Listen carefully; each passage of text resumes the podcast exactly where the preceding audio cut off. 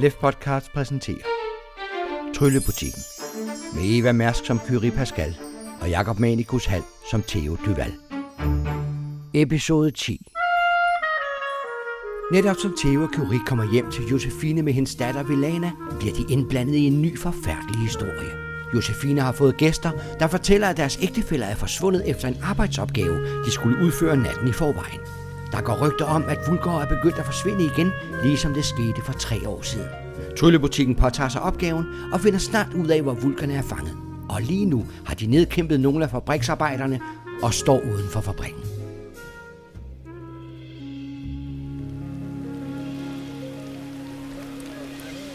Regnen siler ned over jer, mens månens lys glimter sig gennem dråberne og spejler sig i vandpytterne foran det for længst nedlagte vintaberi, der åbenbart har fået nyt liv som et tempel for delirium.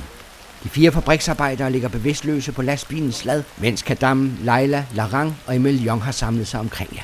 De der buer, som de var i gang med at putte dem ind i, er det sådan nogle, som de bliver puttet ind i, og så står de? Kan de bevæge sig i dem? Hvad?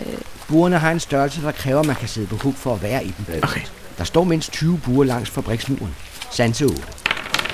Sjøn, Ja, Det er stålbuer, men der er tydelige spor af erodering, som om buret blev dyppet i noget, der langsomt ætser stål. ad. De sænker dem ned i et eller andet. noget syre. Ja. Og mellem buerne ligger der en række små, underlige jernbarer. De, de, de må jo stå inde på fabrikken, de andre så. Det må de. Men Vi bliver nødt til at liste os ind for, på fabrikken. ja, Altså, det kan måske være et held, at vi kommer så sent på natten. forhåbentlig. Men måske kunne øh, I sørge for, at der ikke er nogen, der kommer ind efter os. Det er nok bedst, siger Kadama, og de andre nikker. Vi kan blive her og holde øje med, om der kommer nogen ud. Så der ikke er nogen, der falder os i ryggen. Eller ind. Hvordan skal vi advare jer, hvis der kommer nogen? spørger Larang. De kan låne en hat. At de har lånt din hat, hvis du vil låne den ud. Øhm, Hvad, hvad, hvad, hvad tænker du på? at det måske kunne være smartere at være i kontakt med dem. Jamen, det er da rigtigt. Det kan godt være, det er bedre altså, at være i hvis det går kontakt helt med galt, hinanden. Mm. så dytter I bare. Okay, siger Leila. Så dytter vi med bilens horn og råber, siger Kadama. Jeg stikker en af dem nøglen. Ja, hvis det går helt galt. ja. Okay, har de, øh, vi, vi har undersøgt de der fire der. Er der nogle papirer? Er der nogle nøgler? Er der noget... Lige præcis en nøgle. Ja, Mm. Ja. 20. Manden har nøgler i lommen, og det er tydeligt, de er til fabrikken, da de har vintapperiets logo indgraveret. Derudover er fabriksarbejderne udrustet med stødere og radioer. Har de radioer? Det kan være, vi skal dele de der køller ud. Ja. Det kan være, vi skal tage en med selv. Ja. Altså, de der radio går jo nok rundt til at de andre vagter. ja, men det er jo fint nok, at vi har nogen på. Jeg tager en radio med. Og en køle. Og nøglerne. Tager du nøglerne? Vi skal nok passe på med at bruge de radioer, siger Larang. Ja. Men det er mest, hvis de kalder til hinanden, så vil jeg gerne vide det. Ah, så du vil aflytte dem, hvis de bruger radioen? Hvis I også tager en af radioerne. Ja, udbryder Laurent. Så kan vi lytte med. Og hvis vi alligevel er opdaget, ja, så kan vi jo kalde jer over radioen. Okay, I gør ikke noget, medmindre det går helt galt. Hvis det går helt galt, så kalder I også og skyder. Det er det, vi gør, siger Malion og lader sin gavre. Jeg kaster bilnøglerne til Kadama. Kadam griber nøglerne og holder dem oppe et øjeblik. I kan stole på os. Vi skal nok gøre det. Kan du køre bil? Ja, jeg kører bilen. Godt. Nu skal vi ind og være tryllebutikshelte i fabrikken. Det var virkelig dårligt, det vi har fået. Ja. Det, det lød sådan lidt. Det er vores til dato dårligste idé. Ja, men du må gerne sige, det, det er jo min idé. Det er din til dato dårligste idé. Skal vi gå ind ad den dør, de kommer ud af? Okay, Okay, vi går forsigtigt over. Hvor- hvor- hvor- Hvordan var de klædt i forhold til os?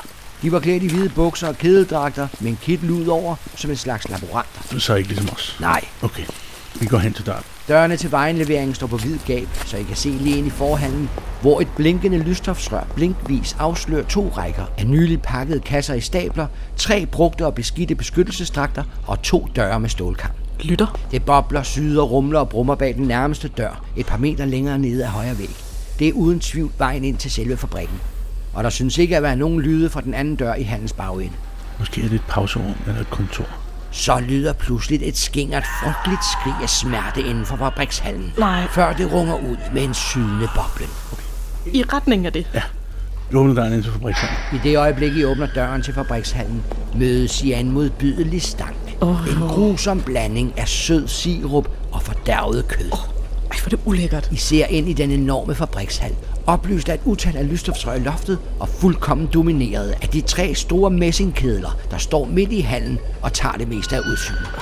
Netop som I kommer ind, ser I en kran i loftet trække et tomt bur op af den midterste kedel og sætte det ned på gulvet lige fremme for jer, helt nede i hallens modsatte ende. Og der, foran de tomme buer, ser I buer med halvbedøvede vulker i. Der er mindst 20 stykker i hver sit bur. Er der mennesker derinde? I samme øjeblik kommer en mand rundt om den bagerste kæde. Han er iklædt som de øvrige i hvid kedeldragt med kittel, og er tydeligvis optaget af at aflæse målerne på messingkedlen og notere på notesblokken. Af og til tapper han en prøve af kedlens indhold ned i et reagensglas, som han lukker og putter i lommen. Og han har ikke set os. Han er optaget af sit arbejde og har ikke set jer. Okay, hvor stor er den der kedel der? Alle tre kedler er omkring 3 meter høje, og rundt om dem står et stillads med trapper, så man kan komme derop og se ned i kedlerne. Så hvis vi kommer hen til ham der, der nu står med ryggen til, og slår ham ud, så vil han ligge, så ikke man kan se ham fra resten af fabrikken. Skjult om bag kæden. Så vil han i hvert fald ikke kunne ses det sted, han selv kom fra. Og nu er han tydeligvis færdig med den første kæde og er på vej til den næste. Okay, Ja. Jamen nu? Ja. Okay, vi sniger os op bag ved ham og forsøger at slå ham ud med en af køerne. Ja. I lister videre ind i fabrikshallen, hvor kedlernes boblen og syden gør det svært at høre noget som helst. I nærmer jer langsomt, men halvvejs til manden ved kedlen ser I en af vulkerne i burene, der vågner af sin slummer og opdager jer. Pludselig løser vulkerens ansigt op i begejstring, og det går op for jer, at han skal lige til at råbe. Jamen, øh, der Hold fi- hånden op. Pege fingeren op foran munden. og s- I forsøger at signalere til ham, at han skal være stille. Karisma 21. Ja, ja. 23. Du når den. Sekundet før han råber, forstår han jeres signal og holder sig fra munden, trækker sig tilbage i buret og ser bort. Derpå fortsætter I hen mod manden i kitlen. Snille 16. 20. Ja, 16. Han har intet opdaget, da I træder op bag ham. Han er netop blevet færdig med den anden kedel og skal til at fortsætte til den tredje, da I løfter støderne og slår ud efter nakken på ham. Styrke 10. Ja. 11. I rammer ham, udløser stødeffekten, og han falder bevidstløs op på gulvet. Kan vi trække ham ud? Kan du? Giv mig lige hans kittel. Trækker kitlen af ham. Tag den på. Du trækker kitlen af ham og tager den på. Den er lidt for stor, men det går an. Okay, han går op i ham og slæver ham ned bare lige på den anden side af kæden. Theo, du griber fat i fødderne på manden og trækker ham stille hen over gulvet, og i det øjeblik begynder kranen i loftet at bevæge sig igen for at hente et nyt bur med en vulker. Nej, nej, nej, nej, nej. Kyrie, på det tidspunkt er du kommet så langt frem, at du kan se den store maskine bagerst i hallen, som før stod i skjul af kedlerne. Ja. Med et enkelt blik konstaterer du, at det må være den maskine, man både blander deliriumet og pakker dem i de små gennemsigtige poser, der samles i kasser ved maskinens modsatte ende. I den her ende af maskinen, hvor du står, kan du se kranens styrekontrol. Men du konstaterer også, at der står ikke nogen ved kranen. Den må altså køre af sig selv. Og der går faktisk nogle sekunder, før det går op for dig, at der sidder en fabriksarbejder på en stol og betjener blandingsmaskinen med ryggen til dig. Så vil jeg godt forsøge at snige mig over og banke ham ned. Okay, Jeg tænker at slå ham ud først, og så gøre et eller andet. jeg tænkte faktisk at true ham, og så bruge øh, den øh, forbandelse, jeg har til at f- øh, få ud af ham, hvordan man stopper maskinen. Så øh, vil jeg hellere snige mig op på ham og holde en pistol ved for halsen af ham. Det, øh, det er det, jeg gør. Øh, ja, snige mig hen og sige stop. Og endnu før Theo er nået tilbage, sniger du dig frem mod fabriksarbejderen. Snille 30. Oj. Ja, Okay, okay, okay, okay. Vi er på 23, så det er to fokus og klappen. Lidt op som du når hen til ham og løfter pistolen, tager han en hånd i nakken og trækker håret til side. Og der ser du pludselig et blodsprængt øje, der stiger på dig. Au. I det øjeblik stivner han og rækker hænderne i vejret. Jeg ville have holdt den mod halsen, nu holder jeg den mod øjet. Du sidder helt stille. Du siger ikke noget, du bevæger dig ikke. Hvis du alligevel vil slå mig ihjel, så... Jeg skyder. Du trykker på aftrækkeren og skyder ham lige i øjet. Skuddet brager og runger i den enorme fabrikshal, og fabriksarbejderens krop falder tungt ned over pulten foran ham. Men sekundet efter begynder hans krop at forvandle sig. What? Og mens han forvandles, rejser han sig op og vender sig mod dig. Okay, jeg kunne ikke have gjort så meget. Hans hud bliver tidsgul, og et horn vokser sig frem i højre tænding ind foran hans næse. What? Og du kan stadig se igennem hullet, som du skød lige igennem hovedet på ham. Okkultisme 14. 26. Stærkt. Det er uden tvivl en halvdæmon. En bastard. Når bastarder dør, genopstår de øjeblikkeligt i deres dæmonskikkelse, og denne her er tydeligvis en dol. Dolere er usædvanligt stærke, men også viljeløse bastarder, der oftest er fattige og lever i de kriminelle miljøer som narkomaner og smårapsere. De lette at udnytte og tvinges ofte til opgaver, ingen andre vil påtage sig. Dolere er altid afhængige af noget, oftest er det narkotika, men det kan også være andre ting, som chokolade, kaffe, salt eller sukker. På det tidspunkt er du kommet frem til jo, og bemærker, at der også er vulker i burene, som åbenbart ikke har fået deres dæmonyl i tide, og derfor sidder indespærret i deres dæmonform. De der dæmoner, der sidder inde i de der buer der, er der nogen, der ser store ud? Ja, nogle af dem er uheldigvis meget større i deres dæmonskikkelse, hvilket betyder, at de sidder fuldkommen mast i bordet. Men du Du kan ikke se, hvordan man åbner de buer. Der er hverken hængsler, åbninger eller hængelåse. Er der ikke en mekanisme? Der er ingen mekanismer overhovedet, kun helstøbte trammer, som var de støbt rundt om fangen. Over ved levermaskinen forsøger dolen at gribe fat i dig, Kyrie, for at knuse dig i hans umådeligt stærke hænder. Snille fjort. Ja. Men du dukker dig sekundet før hans næve når frem til din hals. Theo? Øh, ja. Jeg skriger i hatten. Kig på maskinen. Skal jeg løbe frem til maskinen? Ja, ja. Jeg skal ikke prøve at få dem ud. Det er det, jeg tænkte på maskinen ville være vores bedste bud for at få dem ud. Hvis der ikke er nogen mekanisme på den, Du er godt klar over, at jeg har et i teknologi. Det er dig, der skal... jamen lige nu får jeg bare en gandemænd. Så Så løber jeg frem. Øh, tror vi, at vagterne udenfor kan høre den? Det er ikke til at vide. Men hvis det stadig regner, som da I ankom, tror du ikke, man kan høre noget. Jamen, så løber jeg frem og skyder på den for at tiltrække sig dens opmærksomhed. jeg er sgu Dolen skriger lydløst med sin tungeløse mund, da den med fornyet kraft kaster sig mod dig, Kyrie. Nej, hold op med at rulle så godt. Den angriber med et usædvanligt voldsomt udfald, der uden tvivl vil knuse dig, hvis den rammer. Snille 32. Få ham til at omrulle. Øh, Jeg bruger mine grønne øjne og får mesteren til at rulle om. For den der dobbelt 6 gider vi ikke have med at gøre. Snille 24. Bedre. Men, Er du sindssyg? okay, jeg når den. 27. Dolen er lynhurtig, men du er lige en anelse hurtigere, Curie. Og selvom den er i stand til at strække sin krop, får den ikke fat i dig. Jeg forsøger at bevæge mig, sådan at han skal have ryggen til en af os. Du trækker dig bagud, og dolen følger efter dig, så den står med ryggen til Theo. Så løfter I pistolerne og affyrer så mange skud I kan mod den. Sanse 24. Ja. Sanse 8. Sense 15, 18. Det er 2. Rammer vi ikke begge to, så kan jeg bruge en kraft på, at vi begge to giver skade, i stedet for at jeg skal nå den med to kræfter. Ja, det gør vi. Og så bruger vi begge to vores liberati Yes. og bruger en helbred for at give to ekstra i skade. Skuddene brager i handen, rammer dolen og rikocherer mod kedler, maskiner og vægge. De kraftige træfninger holder dolen stående et øjeblik, så drejer den rundt om sig selv i smerte og falder til sidst gennem hullet op på gulvet. Fej. Kyrie, maskinen, maskinen, maskinen. Over og prøver at se, om jeg kan åbne nogle buer. Mens kampen har raset, har kranen hentet endnu et bur med en vulker og er nu ved at sænke det ned i den tredje kæde. Stop, stop, stop. Du kaster dig hen til krankontrollen og prøver fibrilsk at styre den. Men der er ingen instruktioner, og der står intet ved funktionerne, hverken ved knap eller håndtag, så du må benytte din akademiske metode til at regne den ud. Teknologi 18. Den prøver jeg at omrulle. Og så var den. Igen kommer din logiske sans dig til gode, da du på få sekunders overblik trykker på de rigtige knapper og trækker i det rigtige håndtag. En halv meter fra tredje kædes sydende væske stanser kranen, så buret svinger lidt frem og tilbage. Kan du ikke lige prøve at se, om du kan få maskinen til at sætte det der bur på plads igen? Jo, Så prøver du at styre kranen igen for at sætte buret tilbage på gulvet. Teknologi 11. ja, klar den. Med fast hånd styrer du kranen og sænker buret ned i kæden, til det står på gulvet. Mens Kyrie gør det, så løber jeg over til vulkerne, der sidder i burene. Vi kommer fra tryllebutikken. Vi kommer fra tryllebutikken. Hvordan får vi burene op? Det stirrer på dig. De fleste ryster fortvivlet på hovederne, men en af dem presser ansigtet mellem to trammer og svarer. Det er antikke buer. Det er Haksemøllers buer. Hvad er det? Det er magiske buer. Hvad? Haksemølle, hvad, hvad, hvad betyder det? Det har jeg ingen idé om. De kan kun åbne sig den, som fængslede os. Kan vi ikke ødelægge de her bur? Men ikke en drags ild kan bryde Haksemøllers buer. Er det her Haxemøller peger på den klamme dæmon? Vulkaren ryster på hovedet.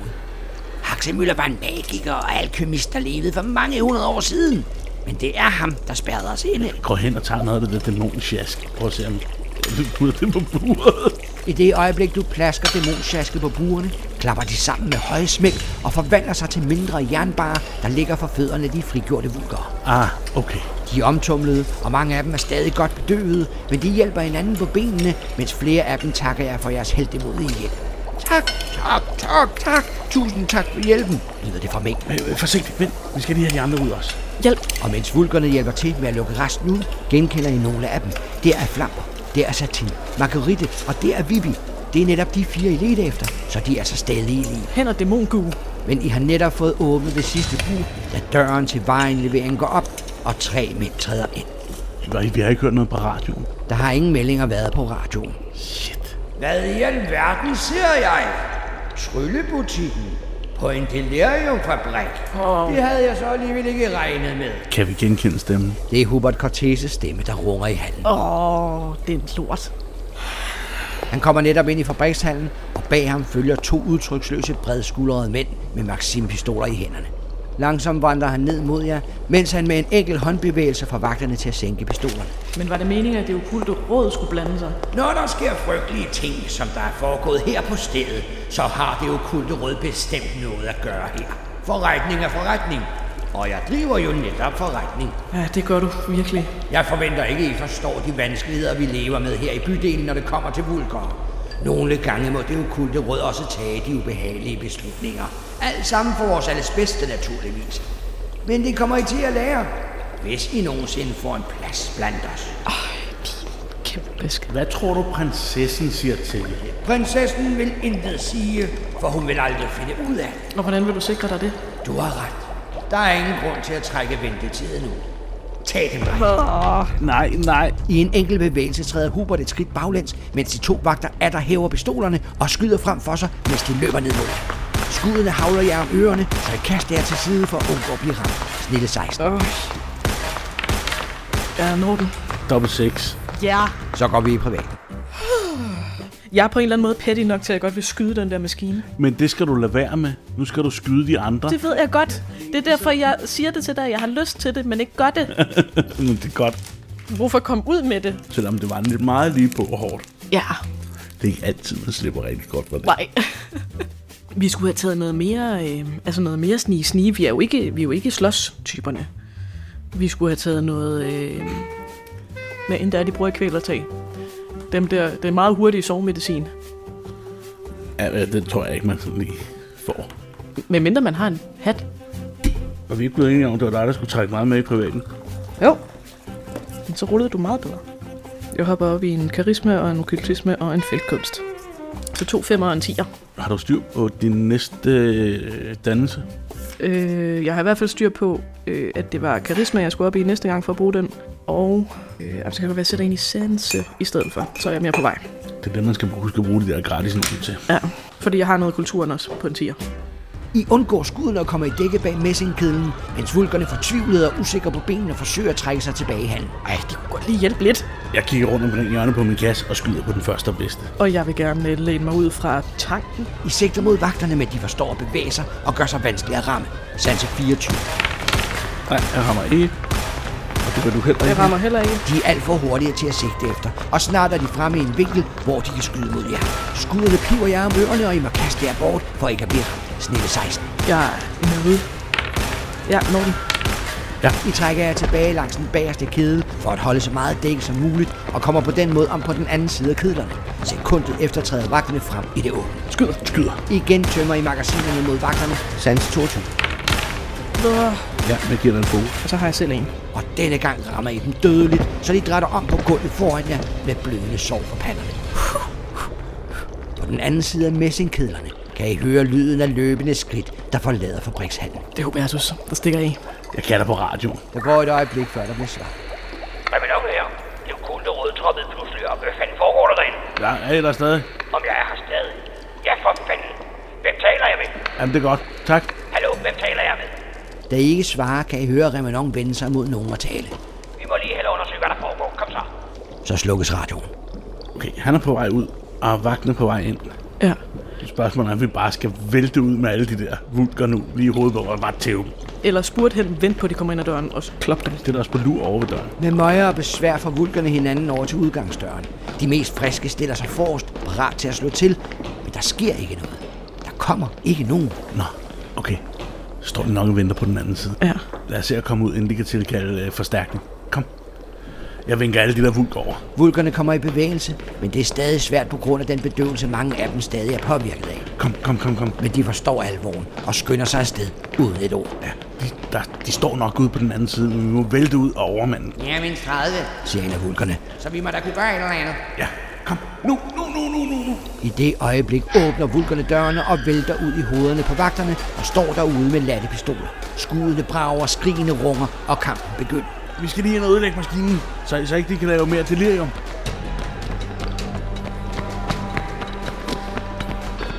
Hvor giver det mening at skyde den der? Hvor er den sårbar? Hvor kan man smadre mest? Hurtigst? Kan du gøre noget, så det indspringer luft? Skru op af alle kedlerne, så det koger over. Kan jeg overbelaste den? Det er jo en bioalkymisk proces, så det er slet ikke utænkt. Teknologi 14.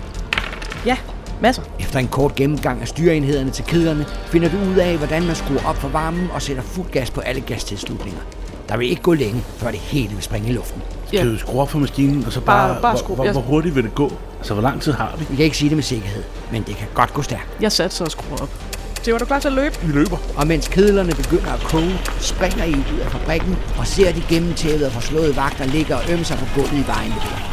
Hvor er, hvor er ham der? øh, Udenfor regner det stadig. Okay, Porten ud af gården står på hvid gab. Vulkerne er på vej over til lastbilerne, men Hubert Cortés er ikke til at se noget sted. har han lige taget sin kost og fløjet væk eller noget?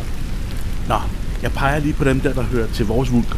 Og siger, kom med over i lastbil. Kadam og Leila har allerede fundet deres mænd, og Larang og Emilion har fundet deres koner. De er allerede på vej hen til lastbilen, mens de øvrige vulkere hopper op på de andre lastbiler og starter motorerne. Ja, okay, fint nok. Kør. I kaster jer ind på førersædet i jeres egen lastbil og forsøger at manøvrere i kaos. Bag jer buller det fra fabrikkens indre, og I kan se røg og flammer bag vinduerne. Du bakker lastbilen tilbage, og så sætter du fart på ud fra fabrikken. Teknologi 14. Jeg har, jeg har en tilbage. Jamen, jeg kan, jeg kan give dig fokus. 16. Hurtigste trebundsvending. Febrils trækker du i gear og ret, vender lastbilen og drøner ud gennem den åbne port, netop som kedlerne koger over, og det hele eksploderer i et brag. Taget løfter sig, og murbrokker slynges ud til alle sider i en kaskade af røg og ild. I kan høre murbrokkerne falde mod asfalten omkring jer, mod bilen og mod vulkerne på landet. Jeg elsker den lille tante tryllebutik. Vi er nødt til det. Kør, kør, kør, kør, kør. Nu speeder de bund, og... øh, Med speederen i bund drøner I igennem byens nattetomme gader, mens lyden af de røde hjelmes brandbiler tuder i det fjerne. Her skilles lastbilernes veje, da I er de eneste, der skal til Dunkelhavn. Så I vinker til hinanden og fortsætter i hver jeres retning gennem regnen. Endelig kommer I tilbage til Dunkelhavn og de mindre gader. Sæt farten ned, sæt farten ned. I sænker farten og fortsætter i roligt tempo gennem regnen, ned ad Dunkelstræde, over Kultorvet, Ned til grushaven. videre af havnemuren og tilbage til Rejegade i Grushaven. Parker. Det var tæt på. Det var alt, alt, alt for tæt på. Hvad lavede ham Hubertus dernede? Jep, jeg ved det ikke. Men jeg... Kæft, hvor var det også fedt. Hvordan går det, Dom? Er I okay? Vi klarer os. Vi er alle i live, glade og taknemmelige. råber kadammen gennem regnen, mens de forsøger at få alle ned på ladet og ind i opgangen. Emilion kommer hen til bilvinduet og rækker jer hånden gennem det. Vi er okay. Siger han. Vi skal nok klare os selv herfra. I har reddet os, og I knuste fabrikken. Det er bare tryllebutikken, der styrer, råber Leila over for opgangen og gør sejrstegn til jer. Det er tryllebutik.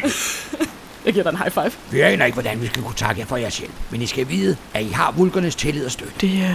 Hvis I bare kan lægge et godt ord ind hos prinsessen for os, så... Ja. Emilion smiler. Det tror jeg ikke er nødvendigt. Prinsessen kan rigtig godt lide dig, Theo. Gør hun det? ja. Alt ung.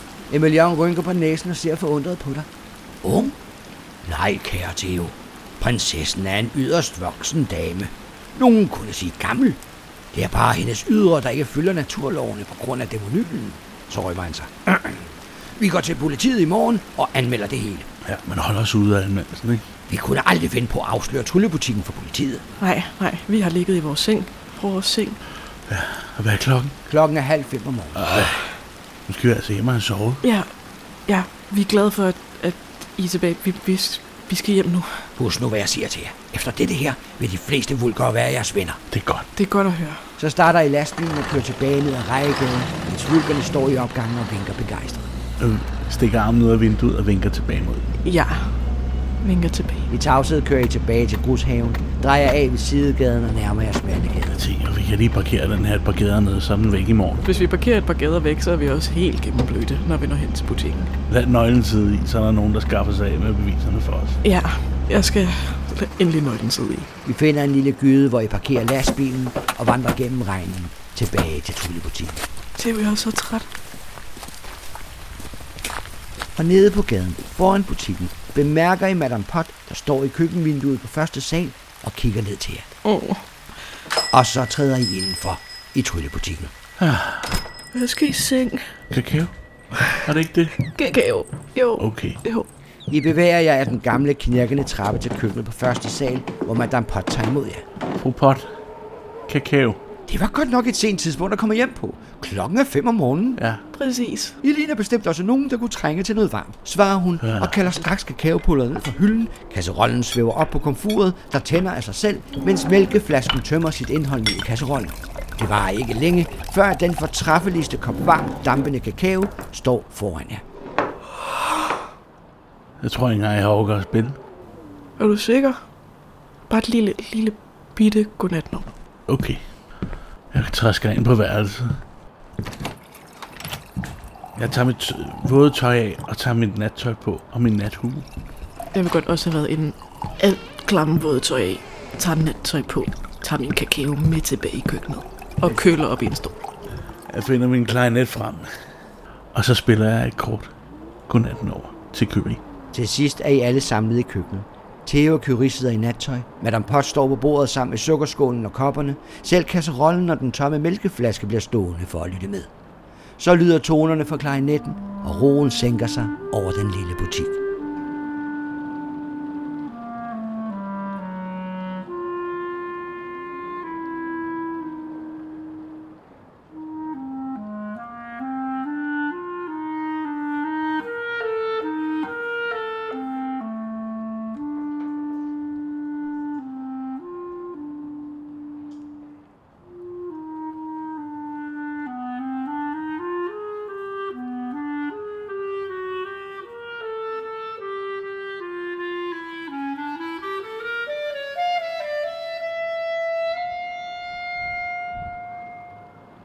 Oh, nu kan jeg altså ikke De, mere. øh, ind i sengen. Godnat, Kyrie. Sov godt, siger Madame Pot, og I kan høre, hvordan hun begynder at dirigere kasseroller og porcelæn til opvaskebaljen og derefter på plads. Sov godt. Jeg går ind på mit værelse og lægger mig til at sove. Og da jeg er sikker på, at der er lukket dør ind til Theo, så pakker jeg forsigtigt drømmefangeren ud af papirsposen og får den hængt op et diskret sted tæt på min seng. Det er jo gamle, solide himmelsenge, så du må montere den oppe under overdækket. Men jeg kravler under dynen, og er trods alt glad for, at den hænger der.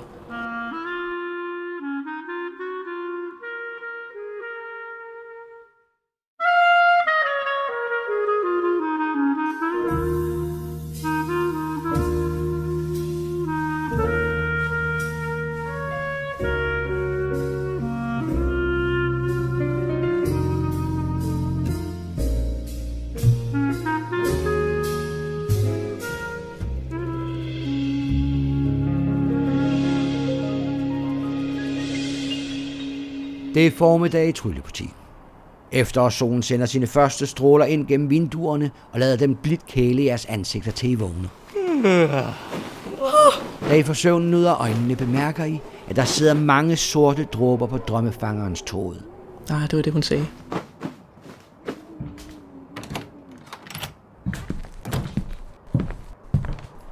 God formiddag, god formiddag, siger Madame Pot, da I kommer ud i køkkenet. Morgenmaden står allerede klar, og det damper i varm kaffe fra kopperne. Godmorgen, fru Pot. Jeg fandt sovet godt. Det dufter dejligt. Godmorgen, Kyrie. Har du sovet godt? Så fantastisk godt. Jeg føler mig dejligt udvilet, og øh, det var også tiltrængt efter i går. Og i forgårs. Ja, jeg synes godt nok, det var hårdt i går. Øj. Synes, det er en hård chance, vi har fået i butikken. Ja, men i det mindste bliver vi ikke vækket af kunder i dag. Nå lige at sige det til jer, da I hører butiksdøren gå op nedenunder. Ej. Der kommer kunder nu, siger Madame Pot og skynder på porcelænet. Har vi ikke engang fået morgenmad? I har fået spist et enkelt stykke og sidder netop med en ostemad i munden, da døren går op dernede. Øh, jeg tager den sidste slurk af min kaffe. Vi må hellere til det. Jeg går ned. Tripper efter.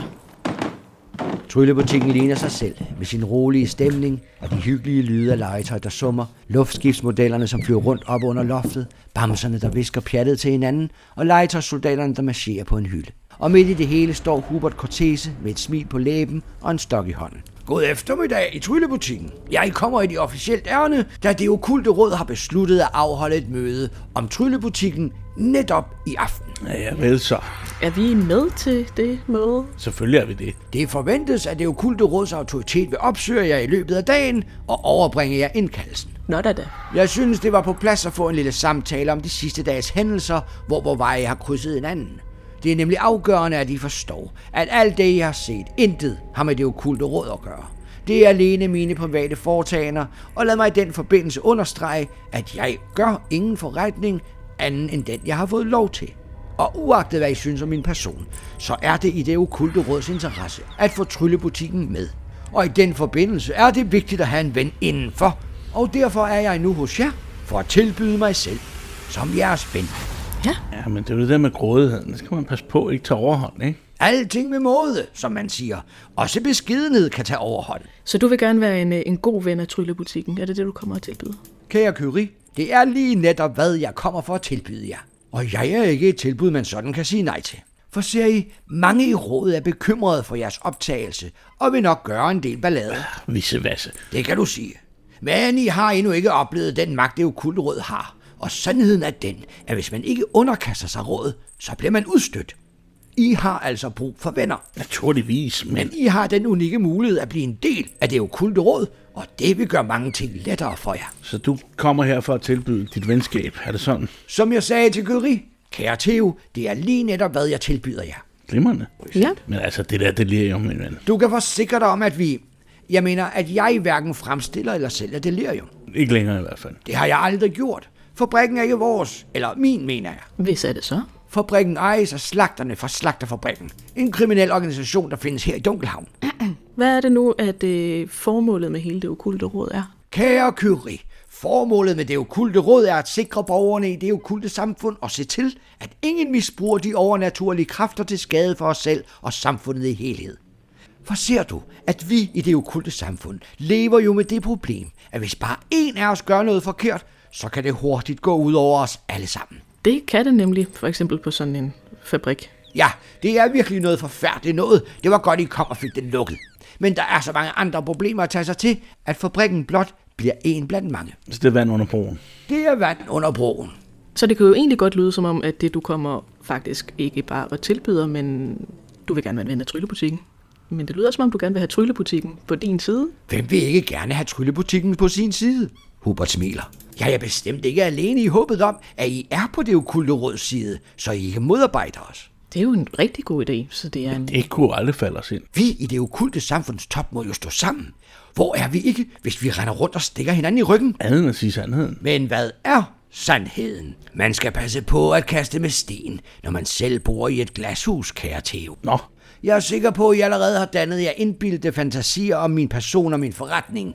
Usandheder I opfatter som sandheder, fordi I ikke kender sagerne til bunds. På den måde, kære Theo, vil dine ord om at sige sandheden blive til en bagtagelse af min person, baseret på en frygtelig løgn. Og hvad vil du betale for, at vi lader være med at gå sådan og bagtale? Se, nu dukker forretningskvinden op i der køri. Det klæder dig. Og det, jeg kan tilbyde, er det mest dyrebare, I kan få lige nu.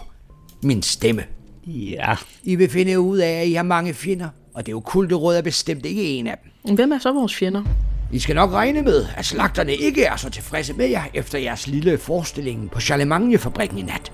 Men I har også fjender i den okulte verden, som Pinocchio, eller endnu værre, prinsessen. Faktisk er I så upopulære i det okulte samfund, at det okulte råds autoritet er yderst bekymret over at tage jer ind i det hele taget. ja Eva. Eva Village, ja, Ja. hun har i det hele taget ikke været så begejstret for jeres ankomst. Nej, det kan vi forstå. Lad mig være helt ærlig med jer.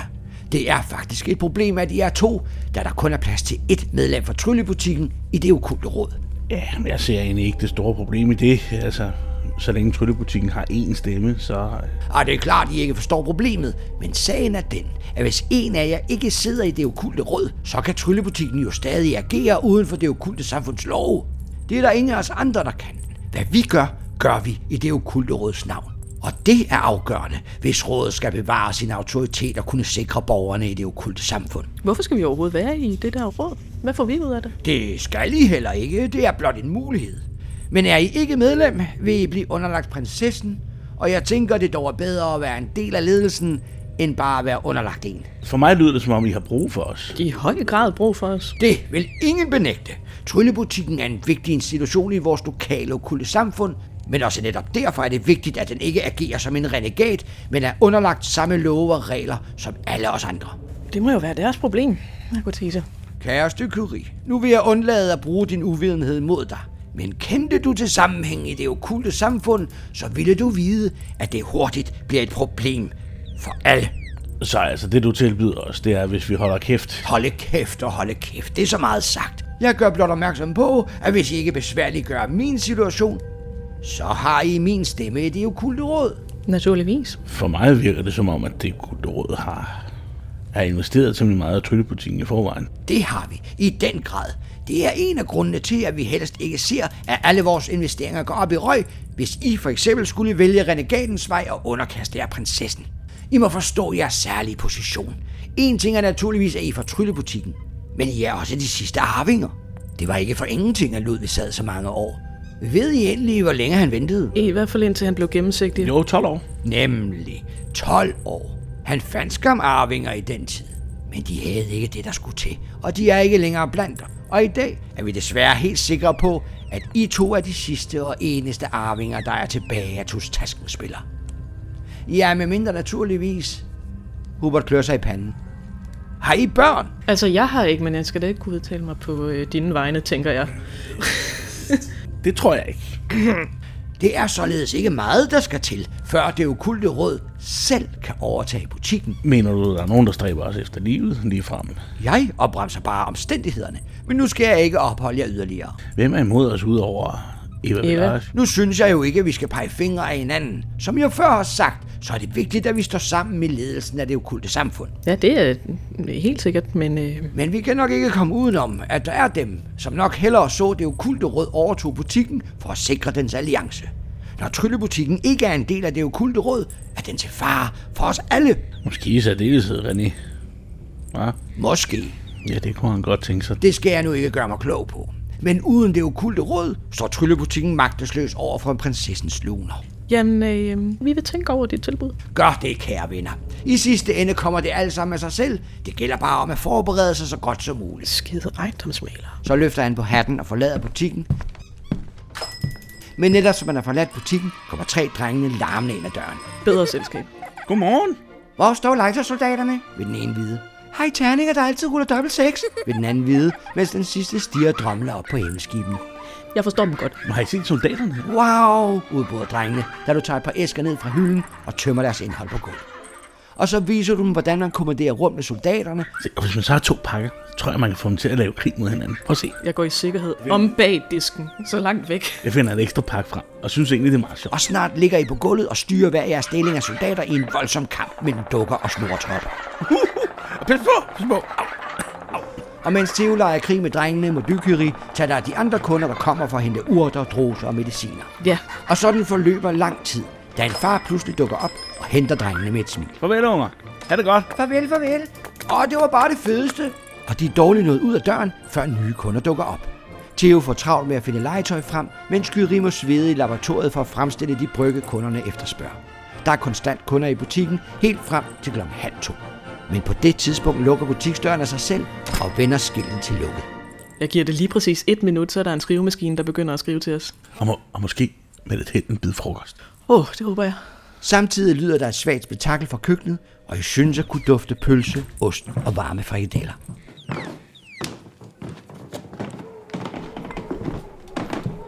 Da I kommer op i køkkenet, er der serveret frokost. I kommer lige til frokosttid, siger Madame Pot, mens mælkeflasken fylder jeres glas. Frokostbordet buner med lækkerier, og duften vækker sulten i jeres mave. Mange tak, mand. Ej, Ser det dejligt ud. ej, det smager godt, det her. Ui. Ej, jeg skal lige have, jeg skal lige have en agurk til den her. Ej. Uhu. Halvvejs gennem frokosten lyder der en banken på butiksdøren nedenunder. Åh oh, nej, udbrød Madame Pot. Nu er der gæster igen, og så midt i frokosten. Den var da ikke lukket. Jo, men inden her må I nok hellere tage imod. Det er autoriteten. Autoriteten. Eva, Er det Eva? kast den der i munden. Rejser mig desværre fra frokostbordet. Er du med? Ja, jeg lægger bestikket fra mig og tager lige en Ah, tomat. Og Jeg tænker til dig, for jeg gider ikke bølles rundt af det okulte råd. De skal ikke komme her og bestemme, om vi skal have en plads. Vi har en plads. selvfølgelig har vi det.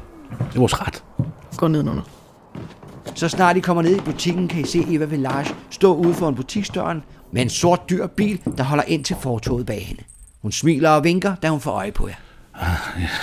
Nå, hvad må hun vil? Det var også en dyr bil. Hun tager i dørhåndtaget, men døren er stadig aflåst, og hun kan ikke komme ind. Det har jeg det lidt godt med. Så banker hun på dørens rude. Jeg prøver at lave en håndbevægelse hen mod døren, som kom ind. I det øjeblik hører I låsen klikke, og døren åbner sig. Fedt. Og så træder autoriteten Eva Village indenfor. Velkommen i Tryllebutikken. Mange tak, og mange tak for sidst. Det var en prægtig forestilling. Glad for, Håber, at de de nød nød den. Jeg kommer i den anledning, at det okulte råd vil tage stilling til Tryllebutikken ved et møde i aften. Og i den forbindelse vil vi gerne invitere jer med, så vi kan høre jeres side af sagen og finde ud af, hvordan I bedst kan blive en del af os. Jeg vil. Ja, det har vi set frem Det til. glæder vi os til. Når alt kommer til alt, hører Tryllebutikken jo med i det okulte råd. Det vil foregå i det okulte råds højvelborgende haller ved midnat. I skal blot møde op under dronning Benediktes bro på østsiden, så vil I blive hentet. Ja. Åh oh, godt, det glæder mig at høre. Her er invitationen, så I ikke glemmer det. Hun tager et meget fornemt dokument op, skrevet med rødt blæk og med rødt laksejl i bunden. Her står både tid og sted. Er der nogen særlige krav til påklædning? Det er ikke noget, vi har regler om. Men det er der kutume, at Tryllebutikken altid er velklædt. Og hvad er der på agendaen? På dagsordenen i aften? Tryllebutikken. Tryllebutikken er på dagsordenen. Tryllebutikkens medlemskab er det kult råd. Netop Theo. Tryllebutikkens medlemskab i det okulte råd. Det er på tide, vi finder en løsning på den meget vanskelige problematik, som vi har døjet så længe med. Jamen, vi har jo en retmæssig plads, kan vi forstå. Jo, jo, det er på sin vis korrekt. Men det er ikke sådan, at pladsen bare kan tages. Der følger skam krav og forpligtelser med, som man skal underkaste sig og anerkende, før man kan indtage pladsen. Sådan er det for os alle sammen. Er vi inviteret som en del af det okulte råd eller ej? Lille Curie, der som I slet ikke er medlem af det okulte råd, kan I naturligvis heller ikke betragtes som sådan. Eva vil Lars løfter hånden og hilser med to fingerspidser. Jeg glæder mig til at se jer i aften, og have en god dag så længe. Vi gør vi. glæder os. Så vender hun sig og forlader butikken. I bliver stille stående, indtil hun har sat sig ind i den dyre bil, og den er kørt bort. Jeg kan ikke lide dem.